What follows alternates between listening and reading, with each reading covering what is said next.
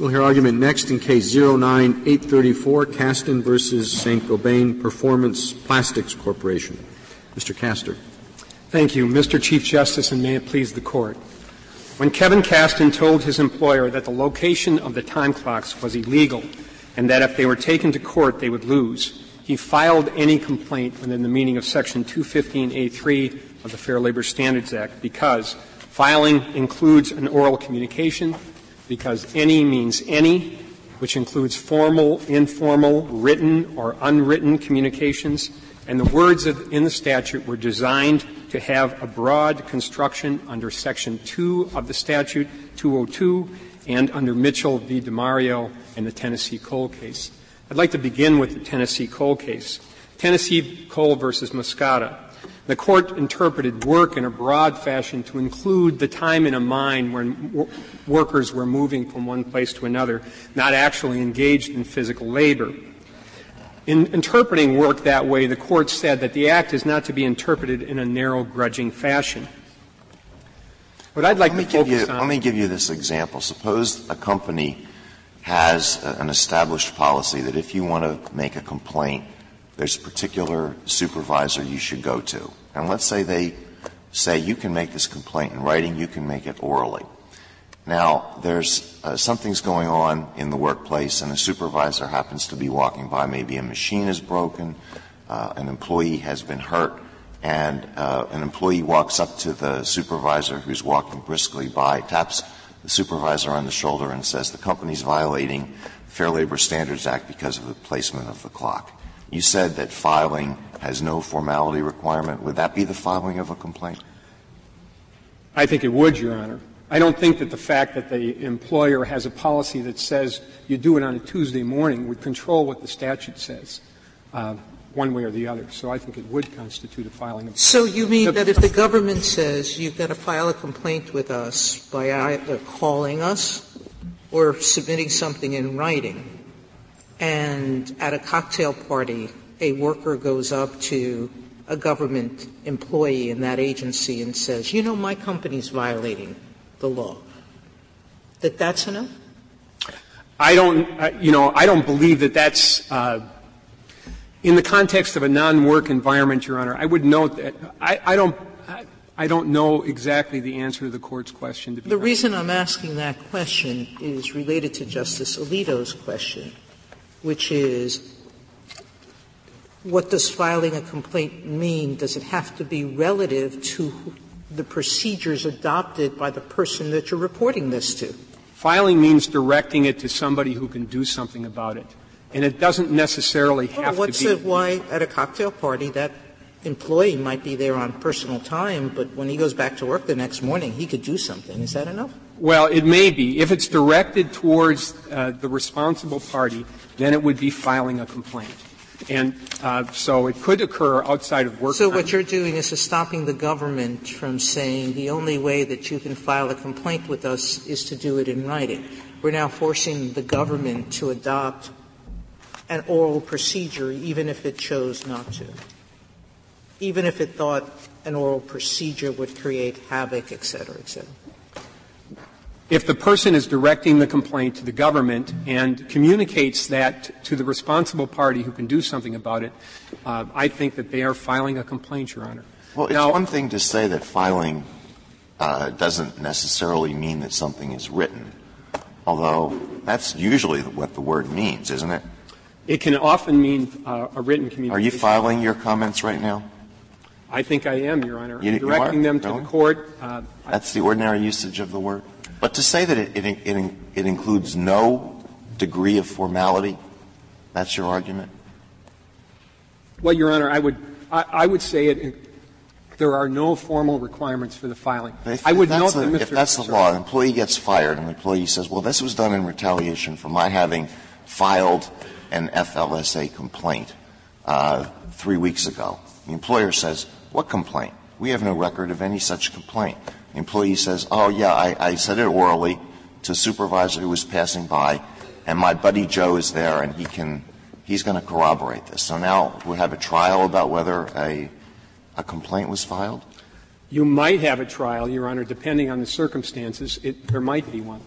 The, the, thing is that that's no different from any other retaliation case. They're trying to establish an exception to the rule that retaliation occurs in, in verbal forms.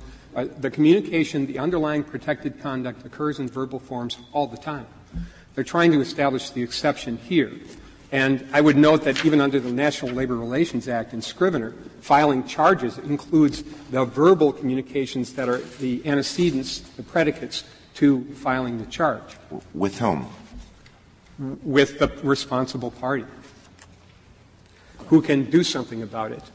I would note also, uh, Your Honors, that uh, Kevin Kasten doesn't have an office. In terms of the formality of the communication, there's a discussion about the fact that he, this occur, occurred in the hallway uh, outside of the place where they walked in and out of the uh, factory. He doesn't have an office. That's where he communicates with people. Why do you feel the need to go beyond, say, what the AFL-CIO identifies as a normal oral failing, uh, filing? They, they, they, use language like uh, the, initial stage of the grievance procedure. There is confrontation with an eye to fact finding. I'm adding a little the dispute is joined when the employee or the steward and the supervisor come face to face to, to identify, to discuss, and hopefully to resolve a problem. Now, that's a formal kind of relationship. It doesn't involve a cocktail party, uh, and yet it is done orally. And there is a tradition as to how that works. But from what you've said, I gather that you want to go well beyond that and provide that cocktail party, perhaps not cocktail parties, but just a tap on the shoulder would be sufficient, where I take it that would normally not be sufficient in the grievance process.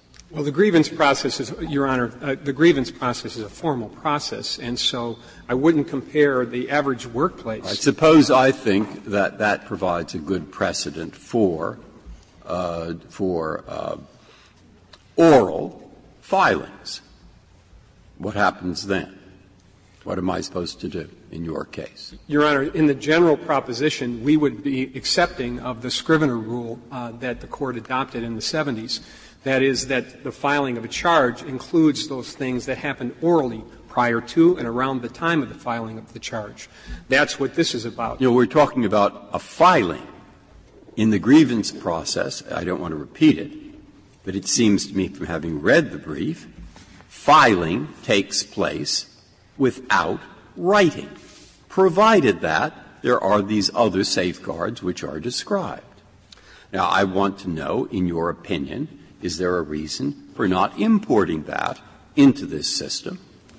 I take it you'd win the case, or maybe you'd lose it. I don't know how it works on the facts. I don't know what the filing was here. In terms of the formality of the requirements, the court may adopt formal requirements. Uh, the, the employer certainly did. Mr. Kasten followed those. What I'm looking at are the words of the statute and how they're normally.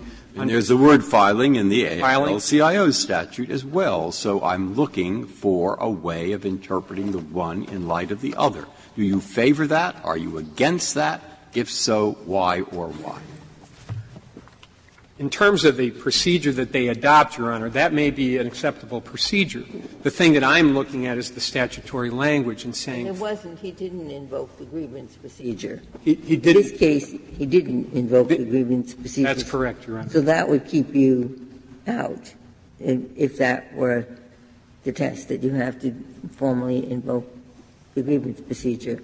But we are told that every other time the word file is used in this act, the Fair Labor Standards Act, it refers to a writing. And so you are urging a meaning that deviates from the standard meaning of the term in the very act at issue. I don't think I'm doing that, Your Honor. Uh, with all is there another provision where the word file is used to mean something other than a writing? It means, uh, according to the first enforcement action back in 1961, it means submit or lodge, Your Honor. I would note that the defendant's own policies use it to describe a verbal communication by protecting against retaliation for somebody who has filed a complaint for sexual harassment. They have used it in a manner that, as an example, to uh, obviously include both written and verbal communications. I would note that there was a procedure in place here, Your Honor, uh, that was the policy manual, this, there was no grievance procedure for Mr. Kasten. Um, he did not have a. Yeah, that's that's the problem. I mean, uh, you can talk about a grievance procedure. I suppose there's always one in, in, in companies that that are unionized, but an awful lot of companies aren't. Um, your, the, the, the, the, respondent is, uh, is going to argue that uh, uh, this statute doesn't apply to, uh, uh, to private filings of complaints anyway, that it relates only to the filing of a complaint with, uh, with the government. And uh, that, that's a new, a new point in this case, and, and normally I would not be disposed to consider it. My problem is I cannot decide on, on the question of whether filing means filing only in writing or also includes verbal filing without resolving that other question. That is to say, if indeed the complaint has to be, quote, filed with the government, I'm inclined to think that an oral complaint pursuant to procedures established by the agency which permit an oral complaint, even a complaint by telephone, would be okay. But my goodness, if it applies to uh, uh, private employers as well, including employers that have no grievance procedures, mm-hmm. including employers who have employees who go to cocktail parties, I am, I am very disinclined to think that, that, it, that it can mean uh, an oral complaint in, in, in that context. Well, Your Honor, uh, I'm just looking at the statutory language, filed any complaint. It's important that the word any has particular meaning. I would note that if, what if filed, what's the meaning of filed? It means to submit or lodge, Your Honor. So you're filing your argument right now. Uh, now, come on, people don't talk like that. I think that, I, that, that, that is absurd. You are not filing an argument right now. Nobody uses the language that way. If I s- submit or lodge, that's the, and it's directed at a particular, I have to be asserting a statutory well, I'd like to right. go back to the I'm question, not asserting. I'd like to go back to the question Justice Scalia filed just earlier. What, what, what, what, would you say about uh, his point that it seems to me had substantial merit? It, it, really our determination, our, our, our interpretation of what filing means might well depend on whether filing in, or a complaint includes intra-company complaints, the grumbling of an employee and so forth. Uh, and I, I recognize this, this, argument comes up late. Um, has it been addressed in any of the other circuits? Um, yes, Your Honor. There's been a, num- a, number of the circuits have interpreted uh, this statute and included uh, the Ninth Circuit, the First Circuit, the Tenth Circuit have all all have said the intercompany complaints. Intra-company complaints. Uh, that is true as well in the Sixth Circuit, and it's easier to talk about the cases where that hasn't been true. In Memphis Barbecue, the Fourth Circuit, in Genesee Hospital, the Second Circuit, uh, Memphis, the Memphis Barbecue case really addresses the testimonial clause. Genesee Hospital is the only case in the Second Circuit where they've held that all complaints need to go to the Department of Labor. The one thing I would say about that particular argument, Your Honor, is that it makes superfluous institute a proceeding. It makes superfluous institute a proceeding, which uh, are caused to be instituted. If you file a complaint, it uh, then with the Department of Labor, uh, their argument is, and I think it's true, that you institute a proceeding. So the statute would be redundant, and file any complaint would cover a null set.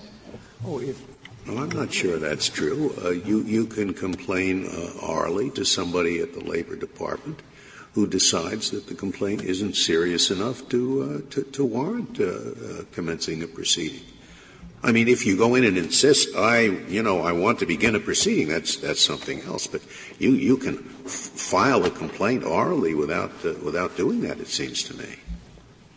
Well, Your Honor, I think uh, if you have made the phone call and started the process, I think you have instituted the proceeding. Now, whether it gets at what stage of formality it gets to, uh, I, am not sure, Your Honor, but I think you have begun the process of instituting proceeding or causing it to be instituted. That's one. Uh, the, the other thing that I not would if it's never out, instituted. Not if it's never instituted. If no proceeding is ever instituted, you can hardly be accused of having caused a proceeding to be instituted. There's so a if you make an informal complaint and it doesn't go any further, and they ask, you know, do you want to? No, I don't want to start a proceeding, but but this company is just, you know, it's acting improperly. You guys ought to look into that. That's I'm, I'm prepared to say that's filing a complaint if you're only talking about filing complaint with the government. But if you're talking about oral filings of the complaints with employer, I'm very troubled. Well, Your Honor, I'm going to reserve the rest of my time for rebuttal. Thank you. Thank you, counsel.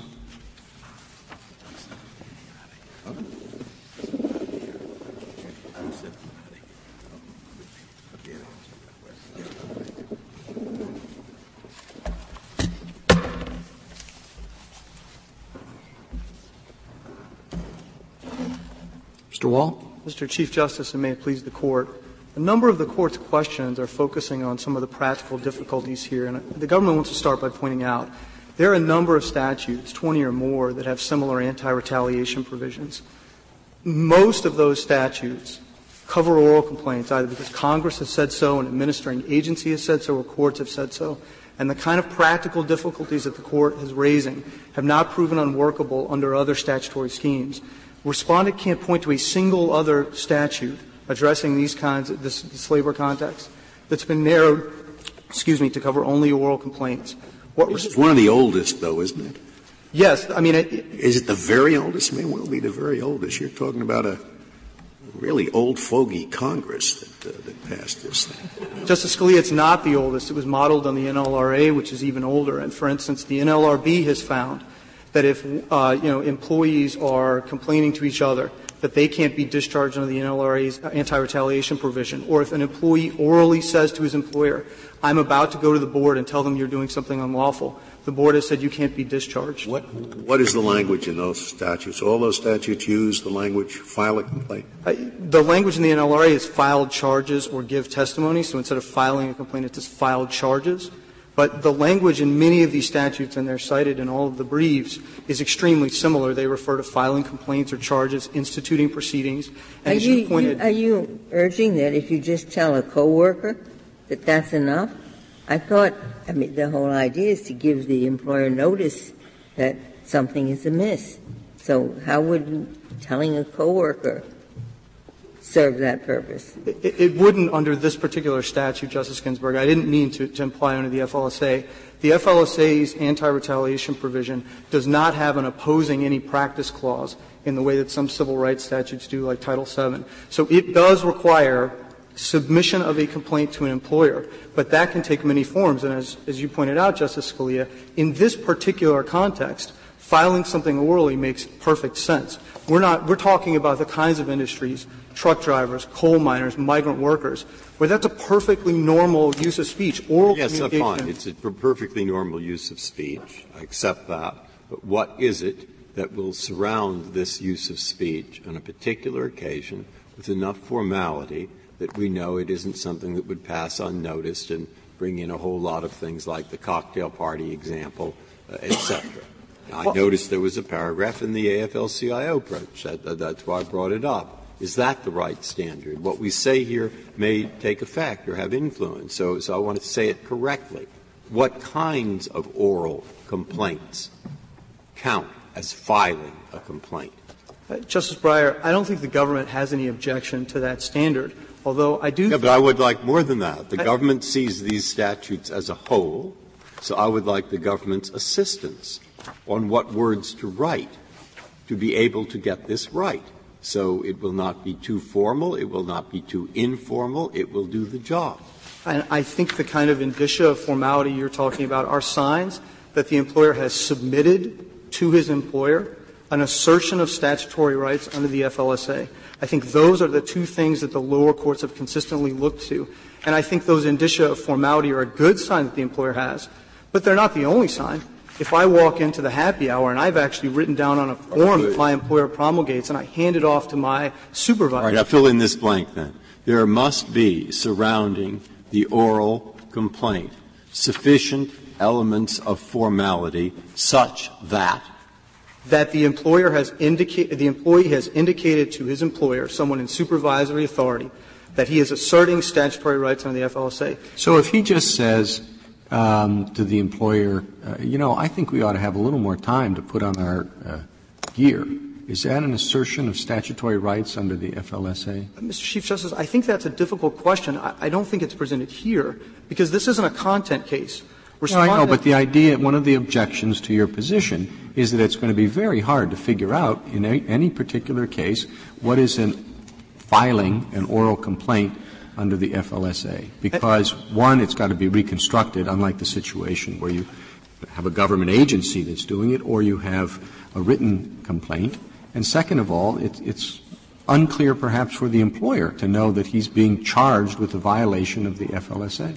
But that question comes up in every case, whether the complaint is written or oral to the government or an employer. If I write no, down, if it's written, if it's written, you've got a document that people can look like, look at, whether it's the NLRB or a court, that, that they can look and say, yeah, this is a viol- uh, assertion of a violation.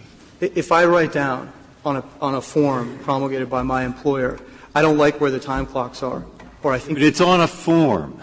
So we've got that, that helps a lot.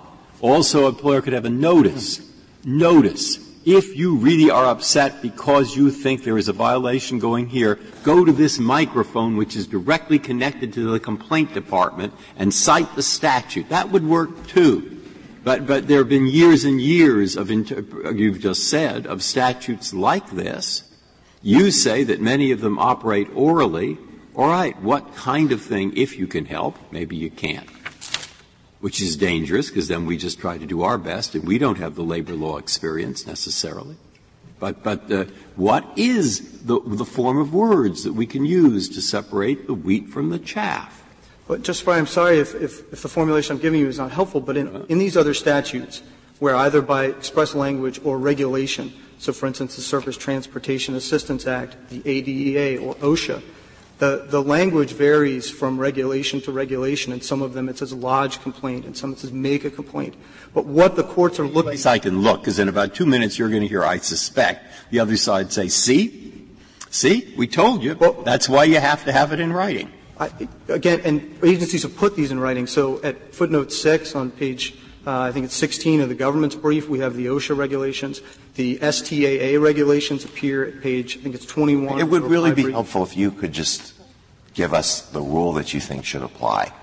Is the rule, Mr. You, you, uh, Mr. Kaster's argument seems to be anything goes, any oral communication to a supervisor I goes. think now, let me go back to the example I started out with. A worker has been hurt. A supervisor is going to attend to the hurt worker, and an employee says, um, the company's violating the FLSA, and the, the supervisor says, don't tell me and don't tell me about it now. I'm doing something else. That's enough.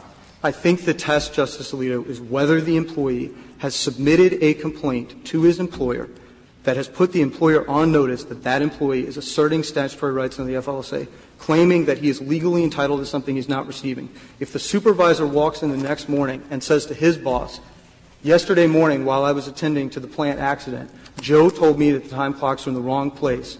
He's about to file. I think we need to fire him. He's a troublemaker. That employee has stated a claim under the FLSA. Well, what if he goes to the boss and says, boss, you ought to do something. That railing is, is pretty dangerous over there. Again, is the boss supposed to know? Well, he's asserting statutory rights under the FLSA. Mr. Chief Justice, I think they're probably not. The, the that would not be filing a complaint. The, I mean, I, I think it, as a content case, which this is not, it's unlikely that that is saying that you don't like something or you think it's unsafe is not actually saying that you're asserting a right to have it differently. But those are content cases. And here, there's no question that Petitioner asserted his statutory rights to a number of different people of the company. What Respondent's saying is he didn't do it the right way. If he'd done exactly what he did in exactly the same words, but he'd done it some other way, then he'd be covered. So this is a what form did he case. do? What did he do specifically? I mean, you're saying that, that the employer has to know that he's making a complaint under the Act. So what, and you said here on the facts, that was clear that he did. If you credit his allegations, which you have to at this point because the district court granted summary judgment on a legal ground, what Petitioner says he did is he went to his supervisor. He said the time clock's in the wrong place. We're not getting paid for all of our time.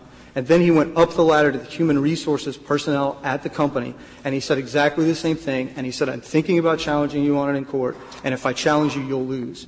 Now, whatever the test is, that clearly meets the bar for asserting statutory rights under the FLSA.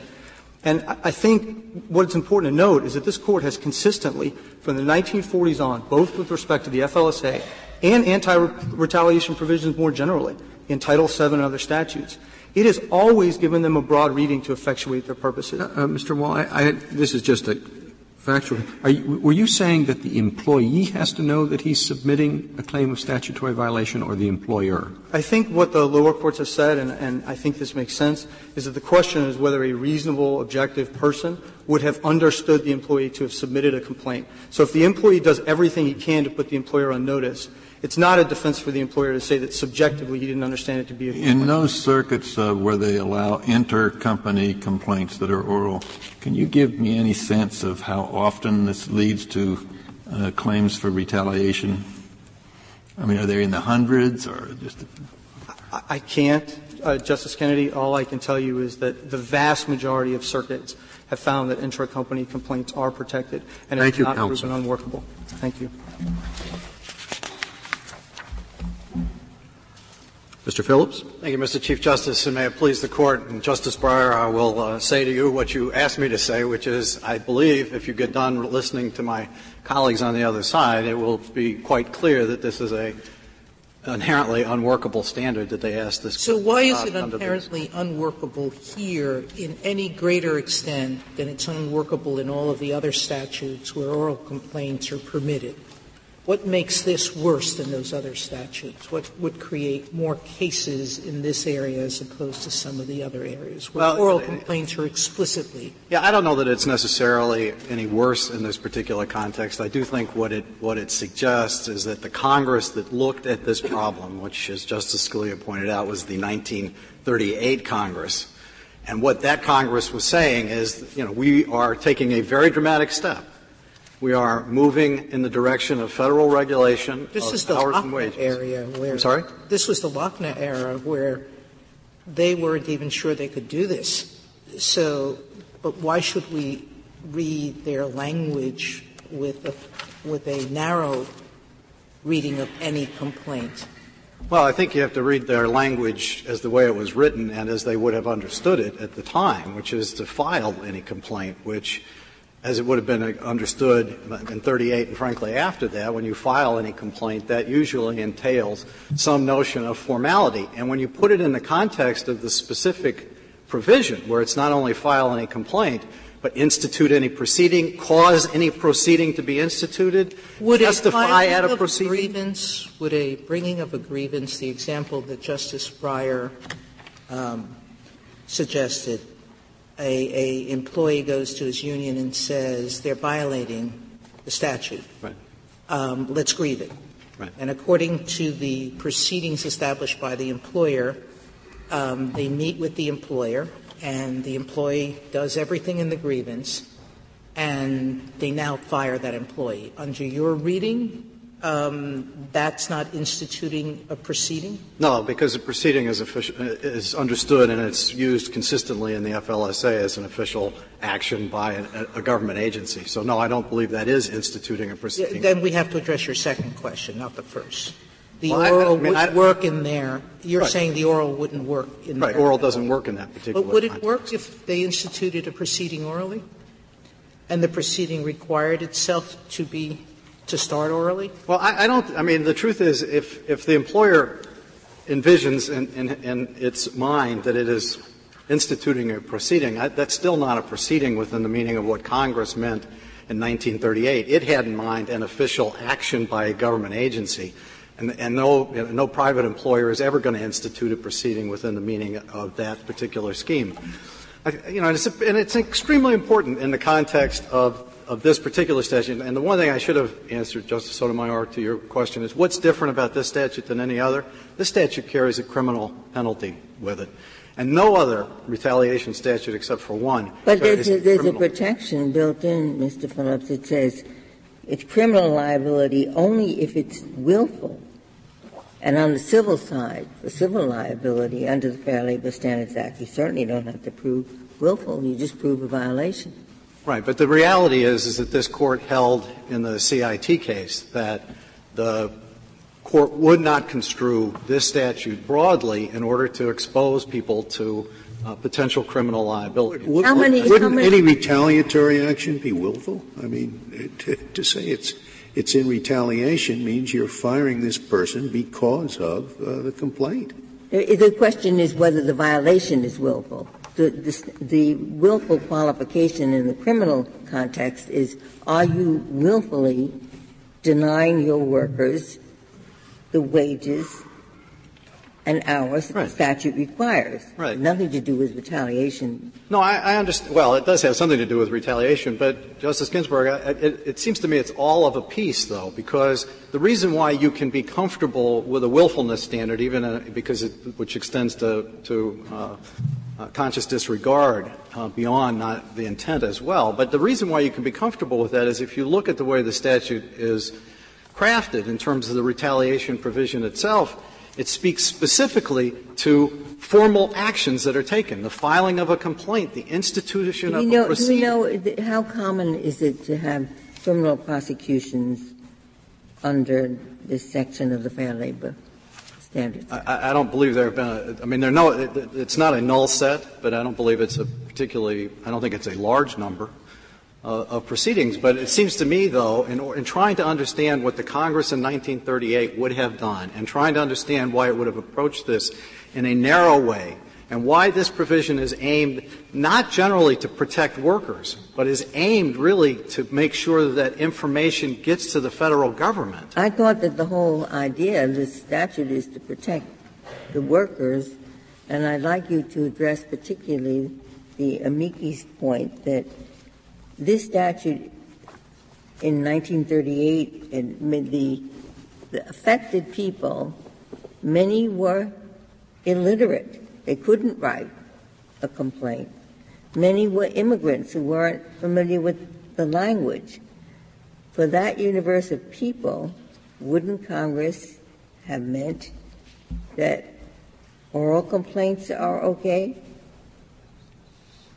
Let me, let, me, let me start by saying, first of all, even if the FLSA has broadly a pro employee protective purpose, it's still important to recognize that the retaliation provision we're talking about here specifically did not provide a, a cause of action, a private cause of action until 1977. So that when Congress enacted this statute in 1938, it didn't say boo about allowing the employees to show up in court and to assert their rights. So this is not part of that expansive grant rights to the employees portion of this, of this le- legislation.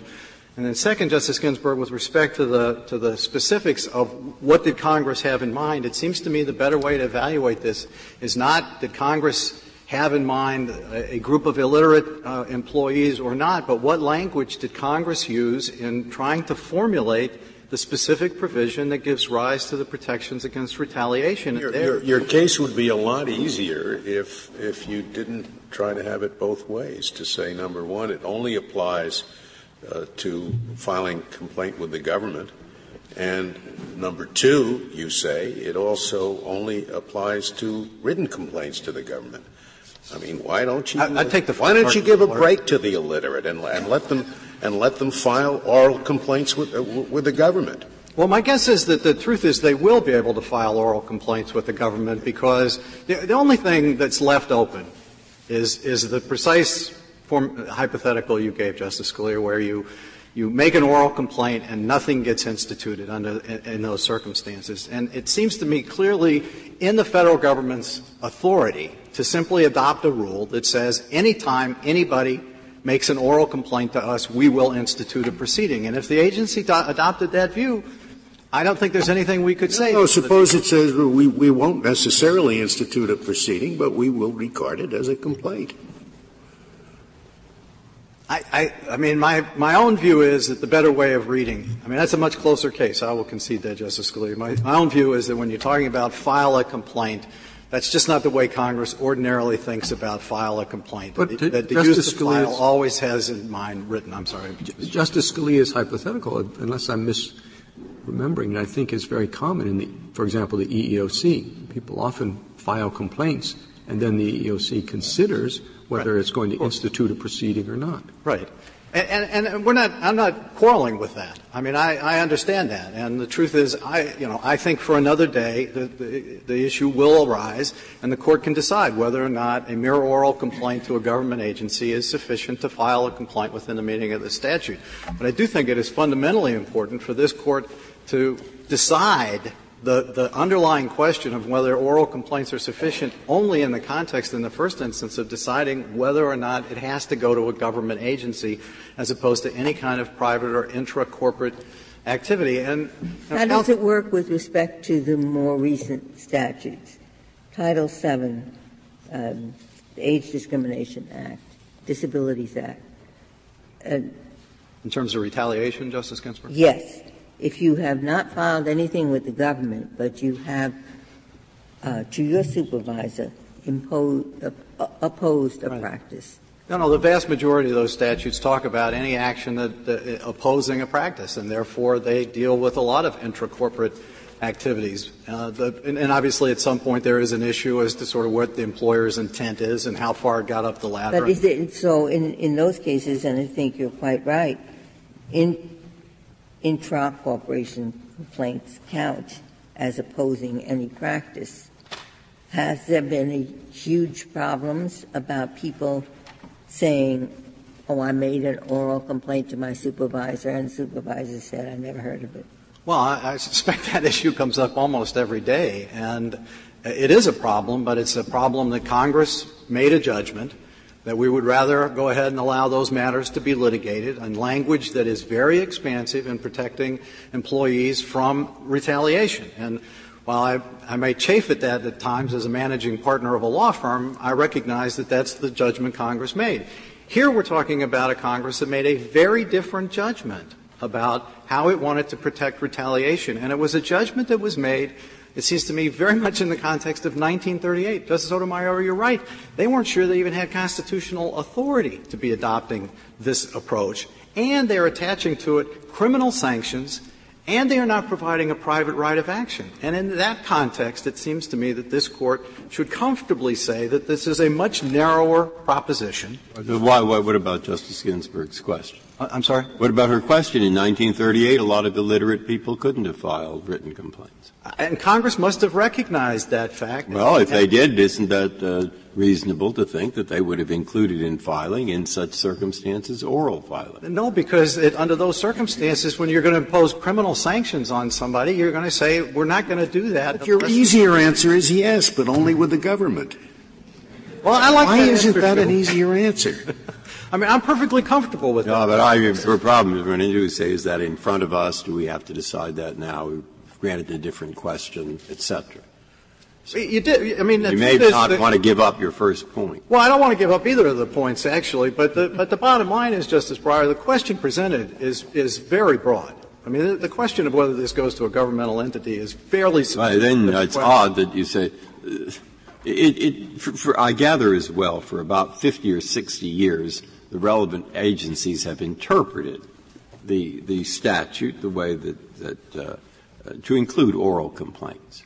And that seems to me a fairly strong reason for continuing to do so if where the language is so allows it and aren't strong reasons the other way. I don't know that there's 50 or 60 years of Maybe it's 30 allowing years. oral complaints 30 years to be in the, in the private context. There may be 50 to 60 years of allowing oral complaints being brought to the government agency, which I do think would go to Justice Scalia's point. But with respect to intra-corporate communications, there is no 60-year practice. Do we owe any deference to the government's position on this point? I, would not give any deference to the government's position. Certainly not Chevron deference, because this is not an. Oh, well, well, Chevron deference would depend upon the intent. I guess you're getting into an argument here that there's no need to repeat in public. I mean, Justice Scalia and I don't necessarily agree on this way, the way in which you. Well, well, I mean, regardless of whether we do, why, why don't you think we, we have to give any deference? Well, it, I mean, I, it, Chevron well, deference. Uh, yeah, there's no Chevron deference because this is not a matter that's been allocated to either the EEOC or the Secretary of Labor to uh, administer and to adopt regulation. But no, how do we know? I mean, all right, if you want to get into it, they, this is a very minor sort of interstitial point in a statute that they administer, and there are lots of instances, I think, where the court has said where these minor matters of how you work out the actual application of the word are implicitly delegated to the agency uh, to determine within the context of reasonable view. But Justice Breyer, I, I, that would strike me as a more persuasive argument if Congress hadn't, alloc- hadn't delegated to the Secretary of Labor Labor specific rulemaking authority with respect to specific provisions of the Fair Labor Standards Act and does not have a similar provision in connection with uh, Section 215A. But not everything has to be done through formal rules. There, there, there are many, many ways of right, agencies determining agency decision making, but we don't have that either. All we have here are certain enforcement actions that are being brought by the agency, and indeed, if you look at the enforcement actions, they all ultimately tie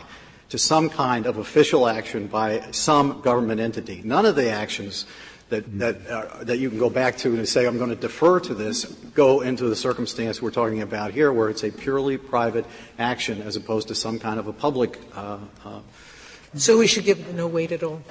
I would give it no weight at all. Uh, but even if you Not gave weight, uh, its persuasive weight, its persuasive weight as applied on the private side is non-existent.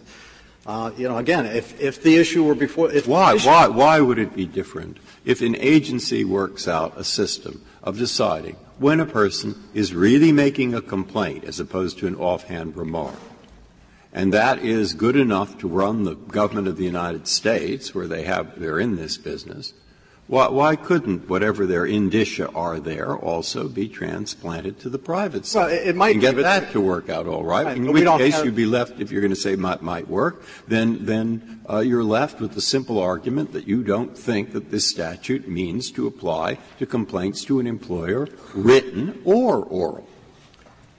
Well, I, th- I, think the answer to that question is you don't have anywhere near the 50 years of practice dealing with the specific hypothetical you posed, Justice Breyer. Well, would you accept? You, you think now, is that a tenable interpretation? What this means is that written complaints are good enough to count as filings where you complain to your private employer, but written or oral count as a filing where you deal to uh, with the uh, government agents. I mean, I don't think that's the most natural way no, to read is. this statute, and I think the right way to read the statute is to either say yes, that that, that, a that an oral complaint is, is not sufficient, but if but I don't think you have to decide that issue. I think the better way to decide this case and the more fundamental one, it's the one Justice Scalia is coming back to, is does it apply uh, out beyond the government agency context? And if that isn't, that, is that isn't even brought up in the brief in opposition, right? It, it's in your brief on the merits.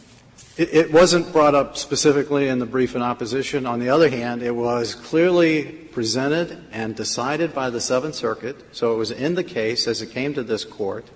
And the, this court's rule is that you can defend the judgment on any ga- ground that's fairly presented, and, and, this ground seems to me more than fairly presented since it was. On the ground itself, is there anything in the legislative history of the statute that says it's limited to the uh, government?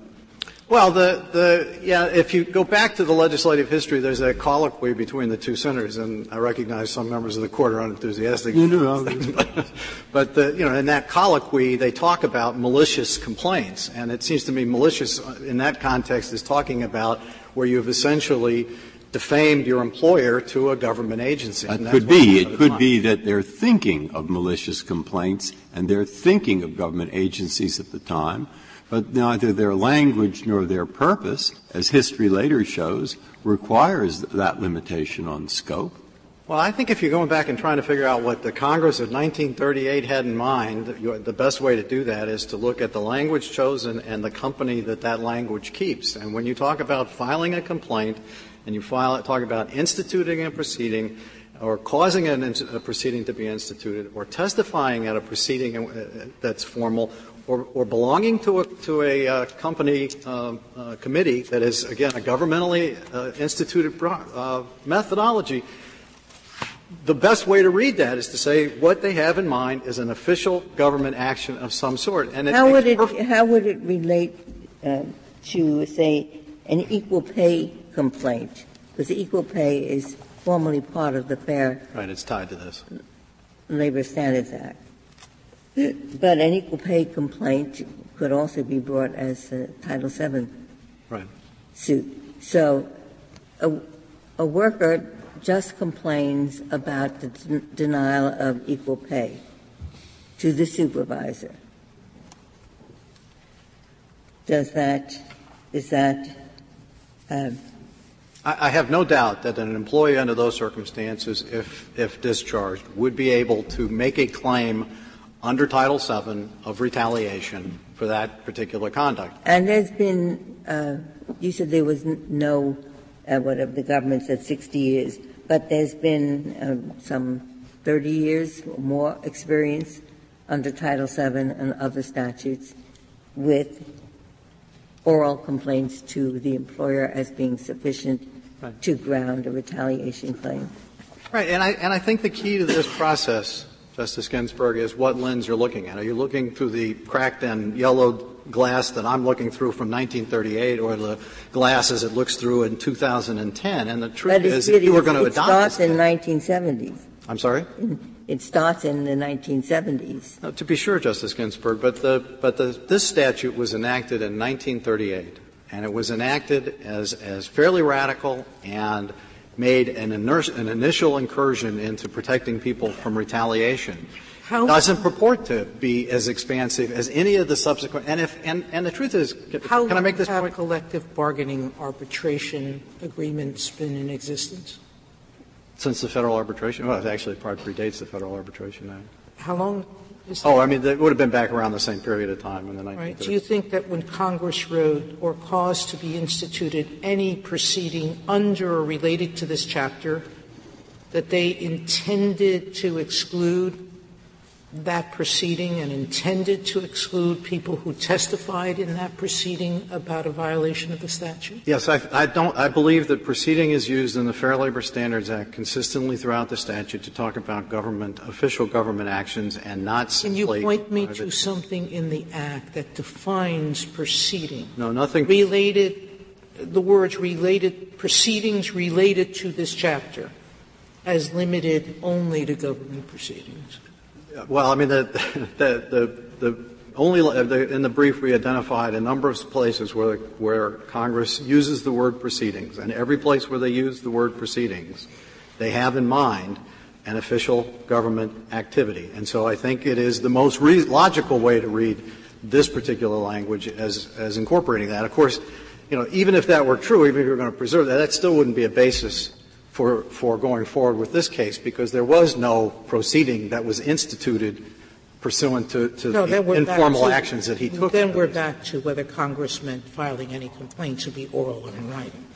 I'm asking you a different question. Right, I understand that, but I just- I That to Congress's intent was not to protect a worker who publicly took an oath in front of an arbitrator and testified about a violation of law, that they would not have considered that retaliatory under the statute. I. I, do not believe they would have regarded that as retaliatory under the statute because of the fact that the way this is all set up is to, in, and the way that it's just the narrowness of the Fair Labor Standards Act. The, and Justice Ginsburg, to your question about the, the subsequent legislation that's all been enacted, it, it seems to me in a lot of ways that reinforces the core interpretive approach that I've taken in this case. Because if it were absolutely clear that the language about filing a complaint and instituting a proceeding were as broad as uh, certainly as the petitioner proposes in this case, which any kind of oral grumbling is sufficient, Congress never would have needed to, to, to deviate from that template and all of the legislation that came afterwards. And there are tons of statutes that say file a complaint, institute a proceeding, and otherwise oppose. And it would have been no reason for Congress to do that if this language would have accomplished precisely the same thing. It's more of a question for the petitioner's counsel than, than you. But are, are you aware of any cases in the other jurisdictions where there have been per, uh, proceedings, uh, actions for retaliation based on third complaints to third parties? I complain to the press. Well, I'm sure there are such cases. I mean, I, don't, I doubt that they I mean, probably wouldn't come up so much in the Fair Labor Standards Act process. I mean, that's the problem. Is it's got a, this is a fairly narrow sweep to it. Obviously, wage and hour is not a not a, an insignificant activity, but it but it doesn't tend to generate the same kind of intensity that you might expect out of Title VII or the Age Discrimination and Employment Act or some of the other provisions. Uh, if there are no further questions, Your Honors, I would ask the Court to affirm the judgment. Just one question. Sure. It seems to me, you, you, you're saying the only complaint that counts is the one to the government. Isn't uh, in, in the work setting that's being regulated, wouldn't there be every reason to want the employee to complain first to the employer rather than making a federal case out of it by complaining to a government agency. I, I, intuitively, I, I, don't disagree with that, Justice Ginsburg, but, but you have to go again. What was the purpose of this particular statute? And this statute was not intended as a protection to the employer or to, or to the employee or to the employer. This is a provision that was designed to get information to the federal government, and we know that because there's no private right of action to the employee, that it is enforceable as a criminal sanction, and if you go back to the precursors of the Fair Labor Standards Act, and somebody asked, is this the first one? It's, I, I gather it's the third one. There was a Railway Labor Act, there was an LRA, and then there was this, this particular provision. But if you go back to those precursors, you see that, it, that, that it's, a, again, a very narrow approach uh, that's taken under, under those statutes as well. But what if you're an employee of the Treasury Department? You have an oil, oral complaint to your superior. Is that, filing a complaint with the government? I mean, part of it depends on whether the Fair Labor Standards Act applies to federal employees. You know, there's a whole separate regime that deals with federal employees, and, and candidly, Mr. Chief Justice, I'm not 100 percent sure whether whether this provision applies under those circumstances. Okay. Thank you, Mr. Phillips. Thank you, Your Honor. Mr. Kasten, you have five minutes. Thank you, Your Honor. We have two agencies here that have interpreted the statute this way, and it's not just enforcement actions, but we also have the EEOC manual. We also have other acts, the Surface Transportation Act. Excuse me, I, I don't understand how those agencies have any part in the administration of private lawsuits under, under this statute. The Department of Labor administers all of the, uh, all of the. Uh, it administers uh, lawsuits. No. I mean, it seems to me it's a matter for the courts. Uh, an agency interprets the statutes that direct the agency's own actions if it has to enforce things and so forth. But where there's a provision for, for a suit in court, it seems to me it's up to the courts to decide what it means. That may be true, Your Honor. We have the identical language in the Surface Transportation Act and OSHA, which the agency does have regulatory power over and has interpreted this precise language to include oral communications. In addition, the Migrant Workers Act, counsel wants to suggest that all of this is a throwback to 38. The Migrant Workers Act, which was adopted in 1982, has the very same language. It is implausible to suggest that Congress would think that a migrant worker was leaving the field and writing up a memo and bringing it back to his supervisor in order to assert his statutory what, rights. What do you mean by the very same language? Just, just, just filed any complaint, filed a complaint. And, that's the language. And the remainder of it, institute a proceeding. It goes be a member of a committee? I mean, he's relying in large part on, on, the context of filing a complaint. Does this statute have those other provisions? It does not have those other provisions. Well, that's a big difference. Well, I, I uh, respectfully disagree, Your Honor. I also suggest that what we were talking about in the very first case that this court dealt with a- after the act was passed were coal miners. Nobody is taking, I, I don't think it would be plausible to suggest that Congress thought that coal miners, coal miners, uh, factory workers, line workers, they don't write memos. With all due respect, Your Honor, lawyers write memos. People who this act was intended to cover, the poorest and the least educated people in the country. That's why under Mitchell v. DeMario and that's why under Tennessee Coal, the court has taken the position that this deserves, has to have a broad interpretation. Employees are the engine that actually enforces this act. That, goes to um, your adversary's first argument or second argument, uh, where he says when this act was passed for all of those people, they would never have thought of going to their employer because the work ethos at the time was that those employees couldn't complain to their employers. They would always naturally go to the government. How do you answer that? How do you disprove that point, that historically at the time this was passed in 1938, that there was a, a number of those employees who, as a regular course of their business, file complaints with their employers as opposed to the government? Any complaints, Your Honor. Filed charges was the, predator, was the previous language in the National Labor Relations Act. Congress adopted a different phrase here. Any. I'm sorry, the prior- any filed any complaint. Filed any complaint. In Rosenwasser, this court said that the criminal liability concerns of the employer were addressed by the word any. In other words, when they su- suggested under the Act that there was criminal liability and they didn't know that piecework employees were covered, the court responded in 1945, the word any resolves any kind of ambiguity the employer should have had. In this case, any means any and all.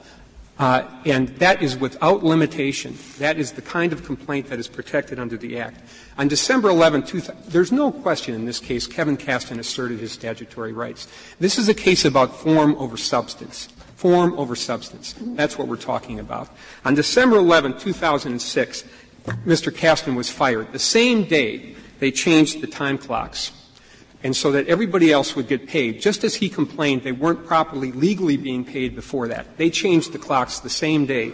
If, now there were a half a million complaints last year to the Department of Labor. If the court should find that every complaint needs to go to the Department of Labor, then when I get a call from an employee, a disgruntled employee who says my paycheck was wrong or there's something wrong with my overtime or calculation, I'm going to say, you can't afford to call the Human Resources Department and have a conversation, a friendly conversation about this, because if you do, and you happen to trigger a statutory assertion, that will be unprotected. You're going to foreclose all the internal communications that could occur. And Thank you, counsel. Thank you. The case is submitted. The Honorable Court is now adjourned until Monday next at 10 o'clock.